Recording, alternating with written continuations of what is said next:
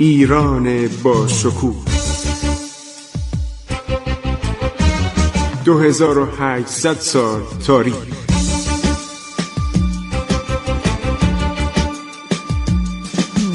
عبور از تاریخ.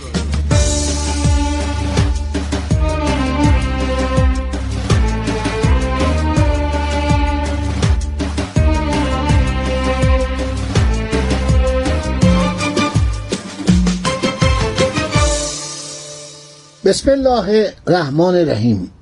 به نام خداوند بخشاینده مهربان دوستان عزیز من خسرو معتزد هستم. در برنامه عبور از تاریخ با شما صحبت می‌کنم. دنباله نوشته های آمبرسیو کانترینی که از ونیزی هایی بود که به دربار اوزون حسن پادشاه آقیونلو از سلسله بایندوریه ترکمانان ایران آمده. خب تعریف می‌کنه میگه سفر با این شاه به ما خیلی خوش میگذشت.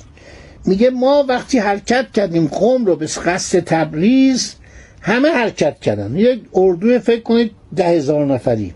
خانواده این افراد یعنی درباریان شاه و بار و بنه آنها تماما به وسیله شطور و قاطر که تعدادشان بسیار زیاد بود هم می‌شد. عادت شاه بر این بود که قبلا خیمه خود را به نقاطی که برای اردو زدن مورد نظر اوست جایی که آب و علف فراوان باشد میفرستد. این اسب و قاطر و الاغی که بارها رو می آورد یا اینایی که بودن سوار می شدن یا بار رو که می آورد شطور اینا علوفه می خواستن و می رفتن جایی که علوفه بود تا زمانی که علف ها تمام نشده بود در آنجا بودن. بعد زندگی ایرانیات با خیمه خیلی با سراپرده در ایران خیلی متداول بود.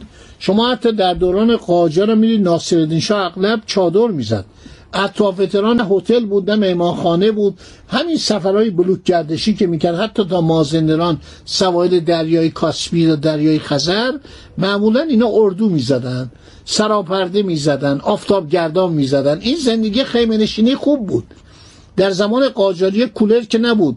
پنکه که تازه اختراع شد در ایران اولین بار ناصر شاه چهار تا پنکه خرید آورد. خودشم نوشته تو سفرنامه سومش که مرحوم دکتر رزوانی رو اصلاح کرده احتمام کرده هستش. بنابراین اینا تابستون مردم می‌رفتن چادر می‌زدن.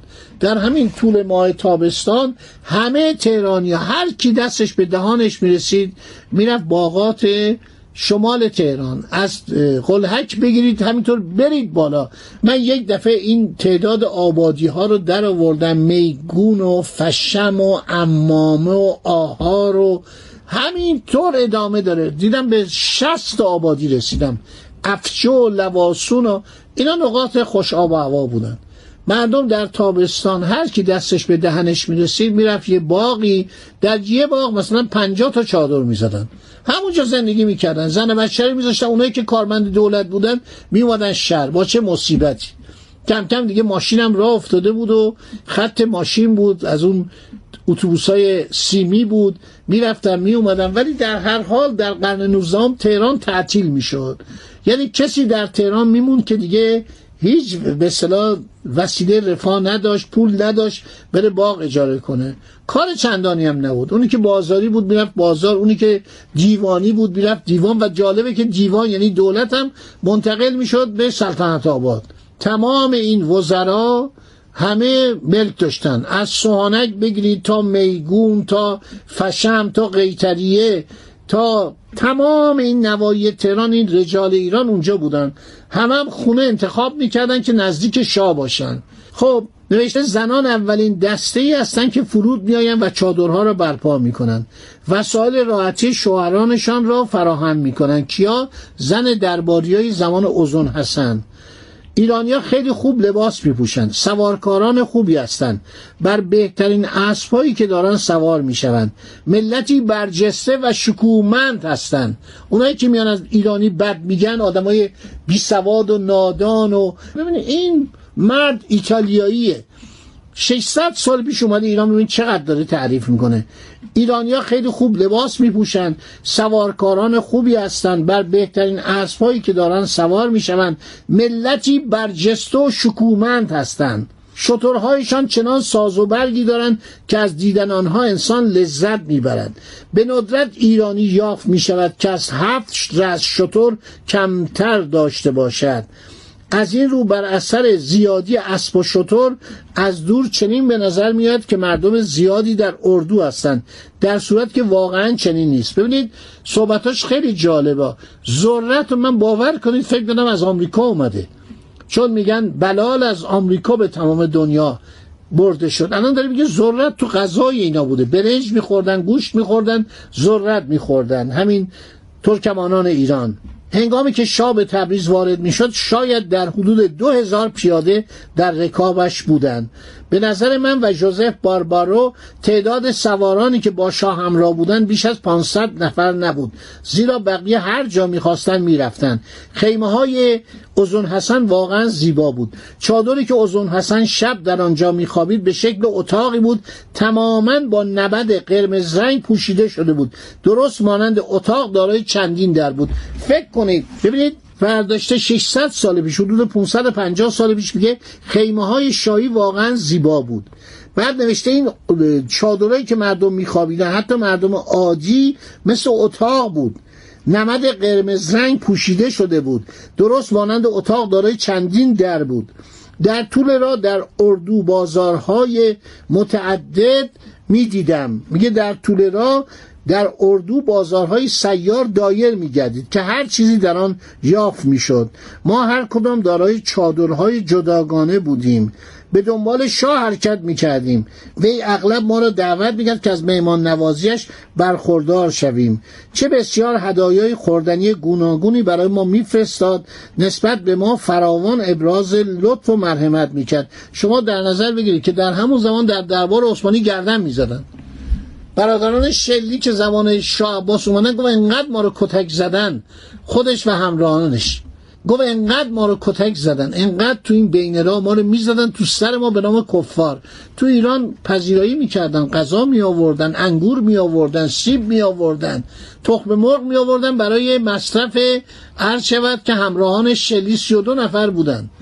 میگه چقدر هر روز برای ما مثلا 500 تا تخم مرغ می آوردن صد تا مرغ می آوردن چهار تا پنج تا گوسفند می آوردن این معرفت و رفاقت و مهمان نوازی بود. من در یک مجله کار می کردم چند نفر فرانسوی اومدن با اینا ما مصاحبه کنیم. دو تا مرد و دو تا خانوم بودن. ما فکر اینا از چلو کباب تعریف می‌کنن. گفتم از چلو کباب ایرانی خوردید گفتن آن چی که ما رو دیوانه می‌کنه آبگوشت ایرانیه. گفتیم چرا؟ گفت وقتی گوشت کوبیده را زیر دندان می‌گذاریم احساس می‌کنیم انفجار لذت زیر دندان ماست. من این جمله رو یه مقاله کردم. گفتم هنوز ما این آبگوشت به دنیا نتونستیم معرفی کنیم. من سفرهای زیادی رفتم. هر کشوری که رفتم غذای ملی داشته. غذای ما یکی دوتا نیست. شما اون دانشنامه فرهنگ رو بخونید. ببینید ما چند صد پلو داریم. چند صد چلو خورش داریم. چقدر کباب داریم. چقدر بورانی داریم. چه غذاهای عالی ما داریم؟ هیچ کس هیچ جا. کتاب به زبان انگلیسی به زبان فرانسه اینا رو معرفی کنه. این غذاهای خوشمزه ایرانی رو معرفی کنه. واقعا کشور ما ببینید 600 سال پیش چی داره میگه؟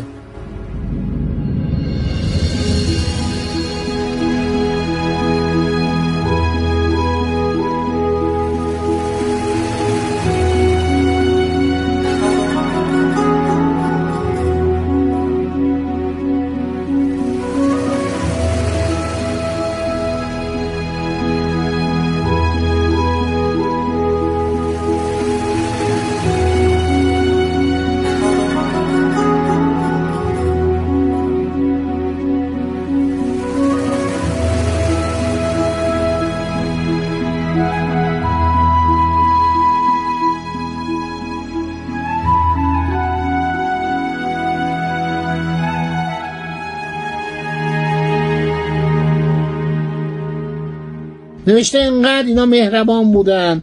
در تمام مدتی که ما در ایران بودیم کوچکترین آزار و صدمه ای به ما نرسید. توجه می‌کنید؟ حالا داره میگه دیگه دوک برگندی سفیر فرستاده درباره اون صحبت می‌کنه. بعد خیلی میگه این سفرا می اومدن و سفر شاه سوال می‌کرد می‌گفت خیلی این شاه جالب بود. چقدر از شهر تبریز تعریف می‌کنه؟ گفته بود که تو باید برگردی به کشور فرانک. یعنی کشور فرانسه. جوزف باربارو باید پلومم بمونه. بعد صحبت از این بود که من می‌خوام با دولت عثمانی بجنگم و تو سفیر منی. به این به صلاح فرد مسیحی میگه به تو باید بری. صحبت کنی با این پادشاهان اروپا که اینا به من کمک کنن. چون این دولت عثمانی مزاحم من میشه. دولتی هستش که می‌خواد جهانگشایی کنه و من احتیاج به یک سفیر خوب دارم. بعد نکات خیلی جالبی نوشته به ما چه هدایایی دادن چه پارچه های ابریشمی دادن.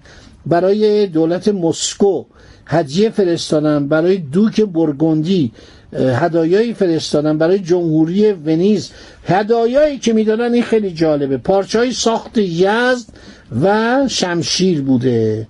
در صورت خیلی تعریف از ایران کرده و درباره ارتشش میگه که ارتش او حدود ده هزار تن سرباز سوار نظام داشته و همینطور تعداد زیادی عرض شود که پیاده نظام داشته تعداد سواران علا حضرت بالغ بر 20 هزار بوده 25 هزار نفر هم بیشتره. اصلی آنها عبارت از کمان و شمشیر و سپره که ابریشم یا ریسمانکاری شده است. آنان فاقد نیزه هستند. سران لشکر و دیگر سواران کلاخود و زره می پوشند اسبان بسیار خوب و زیبایی دارند. خیلی قشنگ نوشته در این کتاب سفرنامه عرض شود که کنترینی. خیلی تعریف کرده از کباب های ایرانی از مردم ایران غذاهای ایرانی معرفت ایرانی لوتیگری و بیمان نوازی ایرانی ها من باعث افتخاره. 1474 75 شما نگاه کنید در اون زمان از ما این همه تعریف کردن. آفتاب ایران دکتر پولاک میگه این آفتاب ایران بیماری ها رو از بین می‌بره. این آفتاب درخشانی که 300 300 و نمی‌دونم 20 روز در این مملکت میدرخشه. در قسمت اغلب نواحی ایران. آفتاب سوزانی که به قول اون ژنرال آمریکایی استیو ژنرال آمریکایی میگه که برای من خیلی جالبه که این آفتاب مانع پیشروی ارتشای بزرگ جهان به داخل ایران شده. پرتغالی اومدن تا کازرون گفتن نمی‌تونیم. برگشتن رفتن. پرتغال که رفته بود تمام کشور با عظمت 7 میلیون 8 میلیون کیلومتر مربعی برزیل گرفته بودن. تو دل اون جنگلا رفته بودن. از کویر ایران نتونستن بالا بیان. از کازرون به بعد ول کردن. برگشت آلبوکر گفت نریم جلو. باقی صحبت ها انشالله در برنامه آینده. خدا نگهدار شما. روز خوشی رو داشته باشید. عبور از تاریخ.